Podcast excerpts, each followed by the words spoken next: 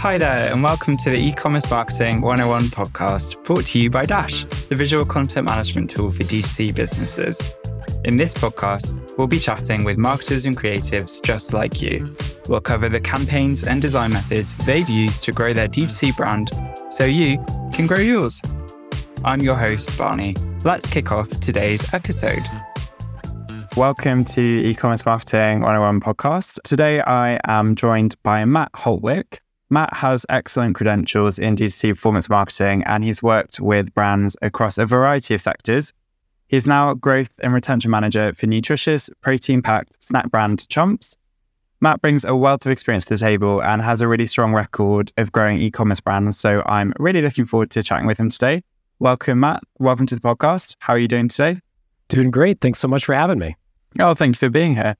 Where are you calling in from today? I'm calling in from Cleveland, Ohio, in the US. Oh, nice. Well, greetings from a very grey and cold Brighton, UK. So let's start with a few intro questions. So, if you're in the e commerce space, you will almost definitely know about Chomps. But for those who aren't aware, can you describe a little bit about what the company does?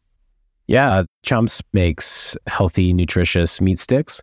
And basically, they wanted to create a high protein snack that is a clean ingredient that is cleaner than most snacks out there, and actually even just break into the snacking category versus any other type of jerky brand. So it's been super exciting to help grow the brand.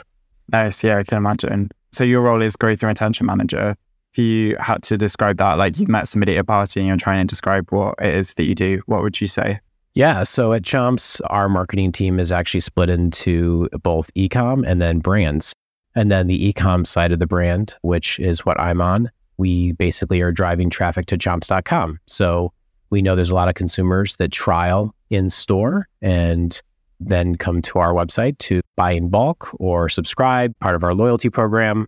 And so that is a lot of what I am leading up in the ecom area is acquiring customers to come to chomps.com and then retaining them via a lot of different retention strategies in order to have them subscribe and be part of our loyalty program, become ambassadors.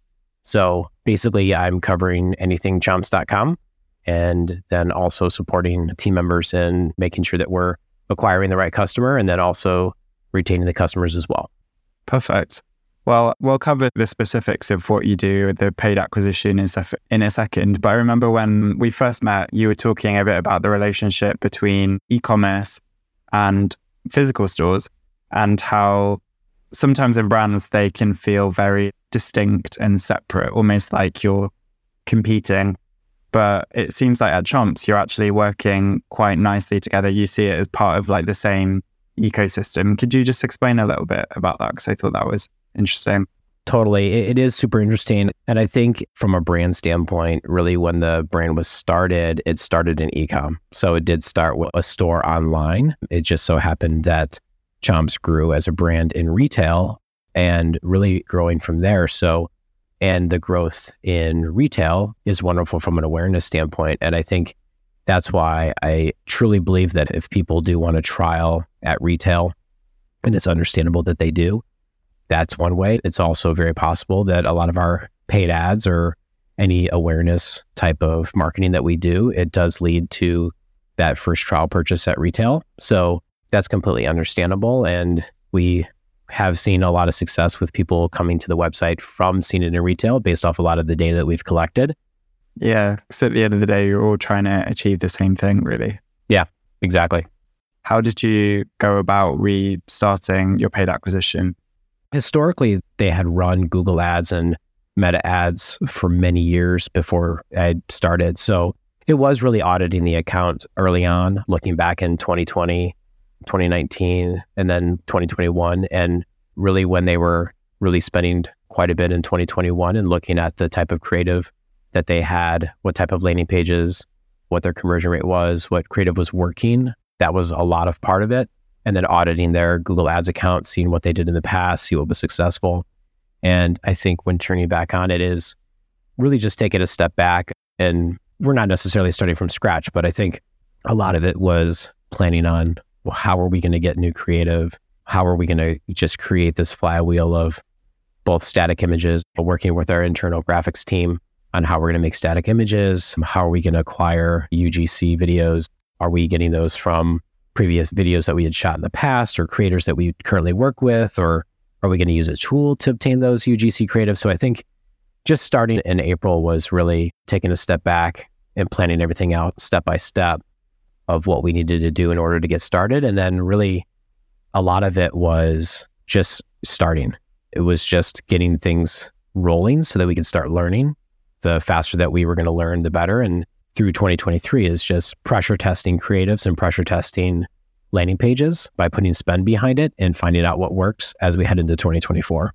Nice. You're heading into the new year then with some idea as to where you want to like invest more in paid acquisition, the sorts of tactics. Yeah. Different channels too, not even just Meta and Google, but investing in podcast, how our affiliates network is going, like influencer, ambassador programs, basically across the board when it comes to growth and acquisition. Just 2023 was really a year of finding out what we could do as we head into 2024. Yeah. You mentioned a little bit about you called it the creative flywheel of creating new assets for paid acquisition. How have you gone about solving that challenge? I think process is the most important, actually documenting a process. You know, we use Monday.com. I know there's a lot of others out there. I've used Asana in the past, but Monday is what we use internally. And I think it's just putting together certain tasks of where you need to be. So if the creative brief is first and we do a lot of pre production or creative briefs early on to find out who's our target demographic, who's our target customer, who's our target avatar, who are we trying to reach, and what do we want the creative to say and story to tell first and foremost. Then we can get into who do we want to work with, or how are we going to work with that, or what are we taking inspiration from. And then I think it's sharing that inspiration or sharing ideas or sharing a Figma board of what our ideas are before it's brought to life by our creative team from like a graphic standpoint? Or does it need to be like talking points or an outline of what we want a UGC partner to say?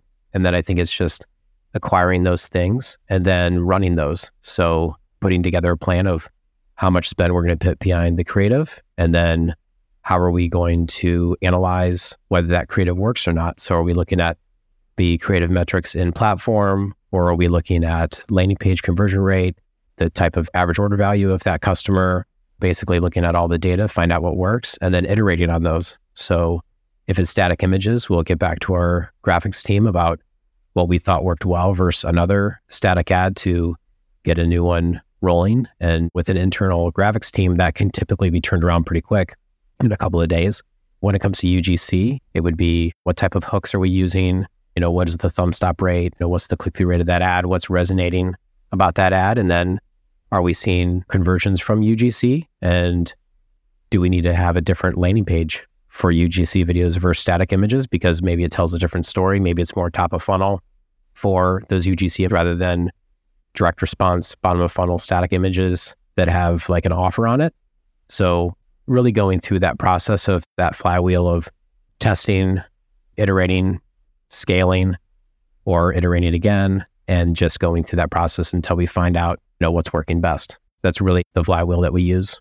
And how do you factor in ad creative fatigue? Is there a period of time where you can roughly estimate, like, okay, once we launch this ad creative, we can expect it to start to fatigue in X amount of months? Or is it a case of checking the metrics and there isn't really like a golden rule for it? Yeah, we're always planning ahead of time. That's one of the biggest things is we'll always iterate to have the best ads running so that we can acquire new customers, but at the same time never settling for that being the best. So if that's, you know, if we need to create new ads to compete against those winning ads, that's so be it. I don't think that it ever stops. Always trying to learn, always trying to iterate, always trying to find out what works best and getting feedback from the customer too with ad comments or anything that comes in through our DMs about ads, or if we get any feedback internally in our CX team when it comes to ads, like what feedback are we getting? So just always learning on what's working, what's not working, and how we can do better. So I just think just 1% better every day of those is really what we do. So even if an ad does fatigue, the hope is that there's one ready to go right behind it, competing against that ad that will take the spend and be even more successful. Yeah, you have that constant process behind you. In terms of the actual ad creatives that have been working, so it's having a bit of a browse through your meta ads library. You have quite a variety of different ad graphics, different types of video. Like there was this one cool, like Vox Pop style video of where you're stopping passers-by on the street and recording their reactions to trying chomps for the first time. I thought that was super cool. What have you seen working particularly well creatively for paid acquisition? Yeah, I think so far what we've seen is a lot of those UGC or street videos are really like an introduction of the brand. What we've seen so far is video really being meta targeting people for the first time at the top of funnel. And we really do see the static images being the closing ad in the basically the funnel. So being that lower funnel, we do see really good metrics when it comes to view metrics, when it comes to click through metrics. Those UGC, but they don't have as high a conversion rate as the static images do. So we've seen a lot of our offer focused static images working quite well with the call out for 20% off and free shipping and really making sure that's out there. I don't think that's necessarily highlighted early on in the UGC ad. Obviously, a lot of ads are viewed on Instagram stories and on Reels. So they don't typically have like the ad copy right in front of their face that typically has the offer in it. But the static images really come across of a direct response of someone seeing that there's a 20% off and free shipping offer that we currently offer right now. And that's something to try. And then we see a lot of that conversion rate being a lot higher on site when it comes to the stack images a lot of it is how can we educate the customer better in UGC? And then how can we come across really well on static images? We've tried headlines that speak to the direct value props of the ad. And then we've also tried a lot of those big, bold offer explanation on the static image. So that's really what we've seen so far is that UGC videos are performing very well on platform and they're getting a lot of views, they're getting a lot of comments. And then the static images are really doing very well from a conversion standpoint. So this strategy, you're finding that the videos, especially the UGC videos, like the things that we've been talking about, are great for brand awareness, but it's the static images that like come in after they've seen that video, you're retargeting them, which then convert. Yeah. The interesting thing is kind of what I mentioned earlier about the flywheel too. It's like that's what we know so far for what we've learned, but there's no telling in the next couple of weeks if we're able to iterate a landing page that speaks specifically to more what people are looking for from a UGC standpoint. Are we telling something that's very specific on the landing page to a static image that people are clicking through from that static image and that's resonating with them and then that's resonating with them on a landing page versus the UGC? Are we not seeing as much of a conversion rate on the UGC to a landing page because it's not telling the story properly from a UGC user? And I know it's talked about a lot in ecom and D2C about landing pages, and we totally believe that as well. So it's just never stop analyzing the landing page experience and having customer interviews, trying to find out what resonated well with them and finding out like what works best. And then I think just, yeah, at the end of the day, I think your comment too, like we're not gonna just let that be the status quo of how we expect things to go. We do want to still push the envelope when it comes to UGC and resonate with our customers. Yeah, you want to always be experimenting and not take it for granted. That's how it's always going to be. Yeah, totally. Yeah. On UGC, then, especially in order to use it for paid media, are you using platforms? Are you like reaching out to customers individually? What's the approach that you're using? Yeah. So I think, especially in 2023, especially early on, like in April and May and June, it was really just trying to acquire any type of UGC that we had or could acquire without like even just necessarily a formalized way of getting it. So if it's one of our creators that we have that creates organic content for our TikTok, it's, you know, do we have them produce some UGC? We currently are on Aspire for our ambassador program. So reaching out to ambassadors because they're already fans of the product. They already love the product and they may be able to give the best, most authentic testimonial for the product. And then we've also used a UGC agency to produce higher performing, faster cuts, just letting them handle the pre production process with us from a bandwidth perspective. So, are we able to spin up a lot of different creatives very quickly to be able to test? And I think that's really a mix of all of those things.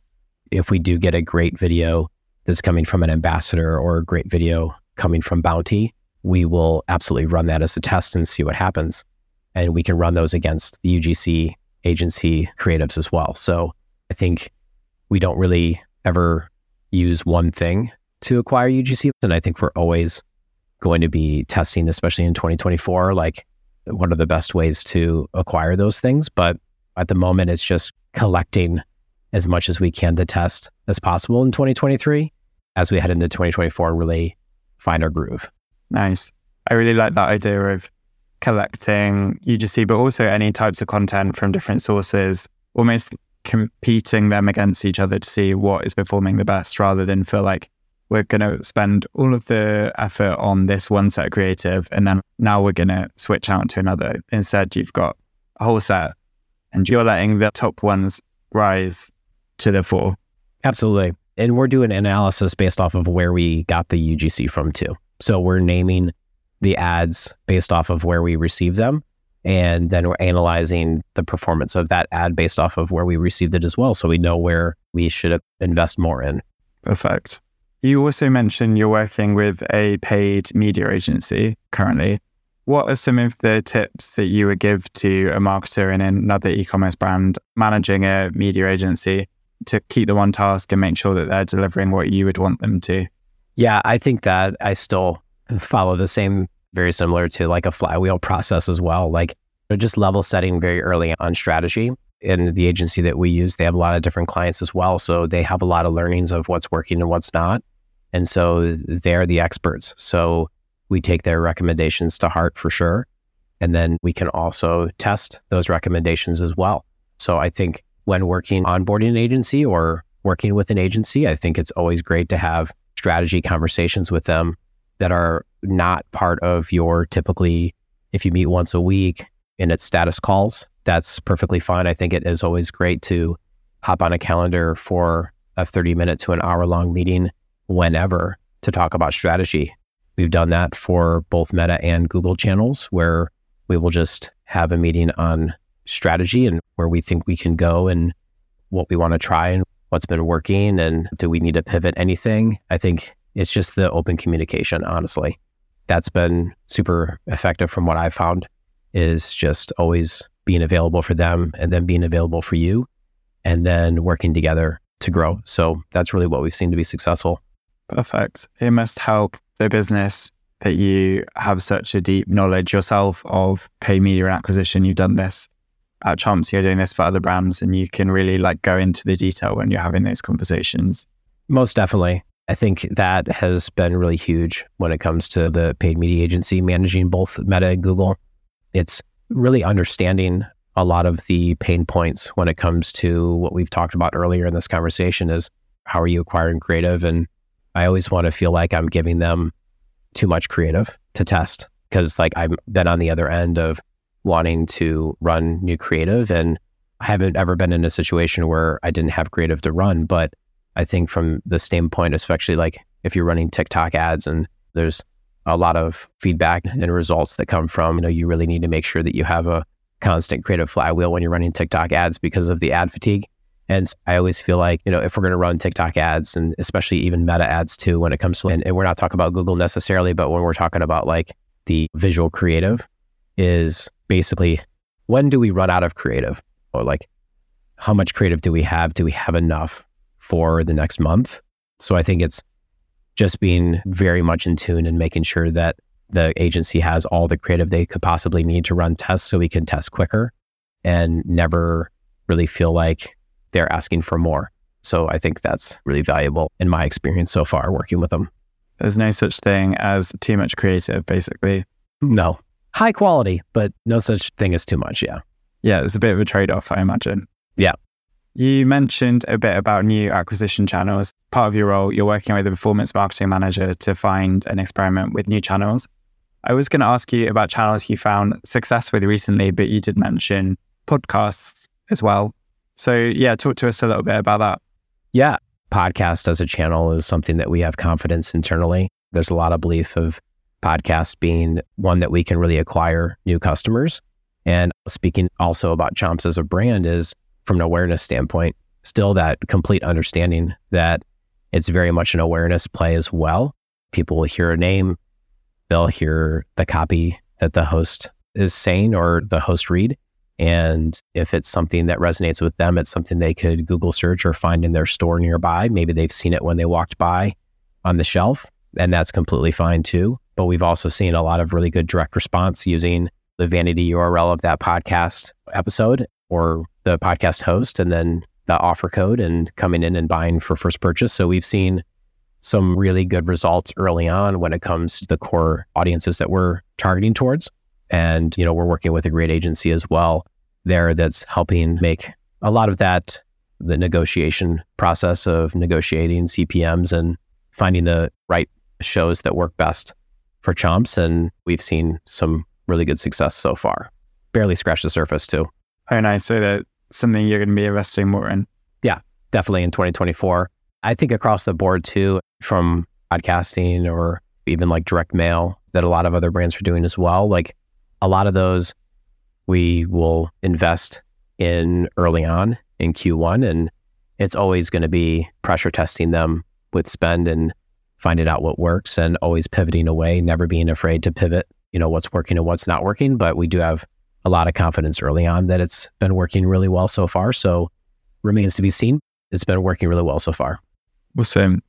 I'm sure in order to do that successfully, you must have to have a really clear understanding of who your audience is and therefore like what are the types of interests and things that they'll be listening to or that they'll want to listen to a podcast about. How was it that Chomps and maybe the agency as well helped you with creating that audience profile of shared interests and things? Yeah, I have nothing but great things to say about the agency that we're working with because they really do push the envelope when it comes to audiences. So, I mean, that is totally appreciative. And we always encourage them to do that, even if we do push back on maybe an audience that they want to target. But they come to the table in the early part of our partnership with them and in launching a lot of these podcast advertising. And we did find that a lot of the core audiences that we use are performing really well, but we always want to branch out too. So we want to branch away from what's our core to see what's out there. We really feel like Chomps is a snacking brand for everyone as well. And we always want to reach new audiences. It must be quite interesting, especially your role across like growth and retention. You have various different data points that you're collecting information about, like what creatives are people responding to on paid acquisition, what podcasts are they listening to. It must build up a really interesting and quite built out picture of who your ideal audience is. Yeah, totally. And we really have learned the most from post purchase surveys that's really where we are able to slice and dice the data of where the new customers and returning customers are coming from and asking them specific questions about what resonates with them and then basically backing that up with the demographic information that is filled out in those surveys. And we see basically a 40 to 45% adoption rate and then almost like an 80% completion rate. So we do get a lot of data that is coming through. Between that 40 and 45 it's pretty spectacular and we're able to analyze where people are hearing about us from, and then basically put it all together to figure out what type of audience it is, and then analyzing it from there. So we've learned a lot from that. Is there anything in that data that has surprised you that maybe you weren't expecting? I can honestly say probably not surprising, but have learned a lot. One of the questions that we do have on our acquisition new customer survey is how Chomps resonates with you. So we have seen a lot of what was already known about the brand and what people really like about Chomps as being the top responses. So healthy snack, clean ingredient, higher in protein, and then basically the 100 calories. And so a lot of that feedback was already basically used in marketing materials, but it is always great to see those as the responses that are the top ones because that's what we're basically nailing it right on the head and understanding that those are the correct value props that people are really passionate about. So that's been good. Nice. That must be really validating to hear that both the marketing that you're running is hitting home, but those value props, they wouldn't be able to be described like that by your prospect or customers if they didn't resonate in some way. 100%. And then we get a lot of really great data as well because we have the other box open for people to speak about how Chomps resonates with them. And so it's always great to download that Excel with all of those thoughts. And we really take those seriously into heart of how people feel. And that really helps us market it properly to other people that feel the same. So that's always been really exciting too. Yeah. Well, as part of the experimentation that you're doing, were there any channels or tactics that you did run that maybe didn't pan out like you had hoped? You know, I don't think that we're at a point yet in running paid media since April that we really have tried anything yet that has not worked. But I think that's more because we've stuck to the core channels. So we've really stuck to Meta and Google as the top two advertising platforms. And then we've dabbled in and started in podcasting when it comes to influencers as well. That's been something that's been running strong since end of 2022 into 2023. So a lot of the channels have been pretty tried and true. I think it's just breaking down each channel, what creative is working in each channel, and then like we had mentioned in the past, iterating on what creative is working and really growing those cores first before really dabbling in anything unknown or new. So we haven't run any Pinterest advertising. We haven't run any Reddit advertising. We haven't really tried anything outside of the core yet. That's really helped us be very pointed in where our approach is. That's not to say that we're not going to try something in 2024 if we're seeing a lot of success in those core channels and we are ready to move into other channels. But I think just staying close to the ones that are working so far and not straying too far away.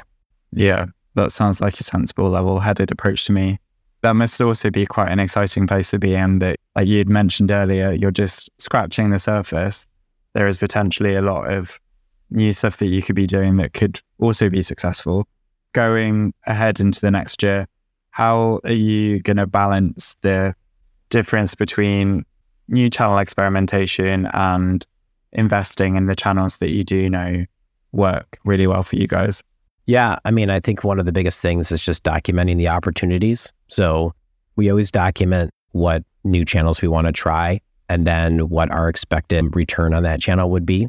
And is our audience there? Does our audience resonate with that type of creative? Are they going to resonate with our brand? And then just taking that high level of approach of taking a look at what our expectations are. Are we going to perform well on a new channel? And what is that going to look like? And then if we feel right about that situation, we can always put spend towards it and test and see. I've really always been the type of person that always wants to test first. And whenever there's a question of whether something's going to work or not, I know a lot of marketers are like this too, but my response is always, well, let's test it and find out. So I think when it comes to like trying new channels off of the core channels that we are currently running, I think it really just comes down to when's the right time to try it and is it the right move for us? So that's kind of how we approach it. Perfect. Going on to the retention side of your role. So also did talk to Sophie at Dr. Vegan, who uh, they're a UK supplement brand. She also has a similar remit to you of being in charge of acquiring new customers, but then also once they're acquired, how do you then get the most out of those existing customers, boosting loyalty, repeat revenue, all of that? that must give you a really interesting oversight of the whole customer acquisition journey through to repeat revenue. What do you think are the benefits of working like that? Oh man, I think it's huge. It puts you in the mindset of the customers that you acquire and what channels you acquire them from. I think there's data on the acquisition side that we look at when it comes to new customer CAC and new customer ROAS and new customer revenue versus returning revenue and a lot of the contribution margins and making sure that we're acquiring customers profitably and properly and from the right channels. And then doing the analysis of what's coming from those channels. I think like in the middle between growth and retention is finding out, you know, what the LTV is of those customers, find out what the repeat rate of that channel is, and basically solidifying that we are acquiring the right people. And then I think using retention strategies and tactics in order to get those new customers that we've acquired to bowl in all sense of making that second purchase, basically sending out welcome flow, educate the customer about Chomps as a product.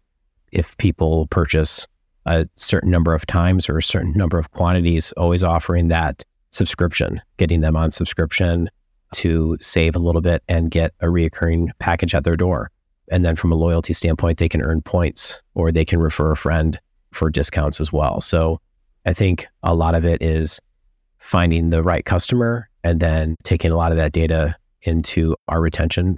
And then I think from my perspective, it's looking at the data on the retention side of what's working as well and really informing what we're doing in growth and the growth side and the acquisition side. What is an example of some of that data that you've taken from retention, which then helped you enhance what you've been doing in growth?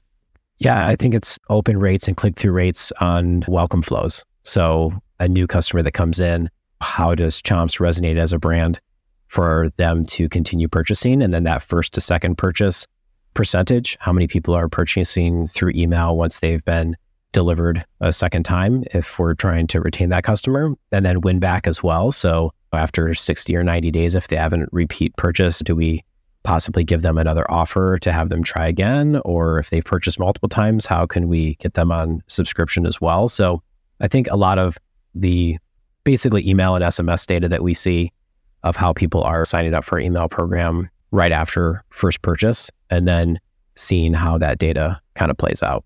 Perfect. Okay, thank you. Just got a few closing questions for you now. Your focus on paid acquisition and that space in general changes so rapidly. What are some of your predictions with how it's going to change in the next year or so? Yeah, I think that Meta and Google will always continue to be the top channels that we see.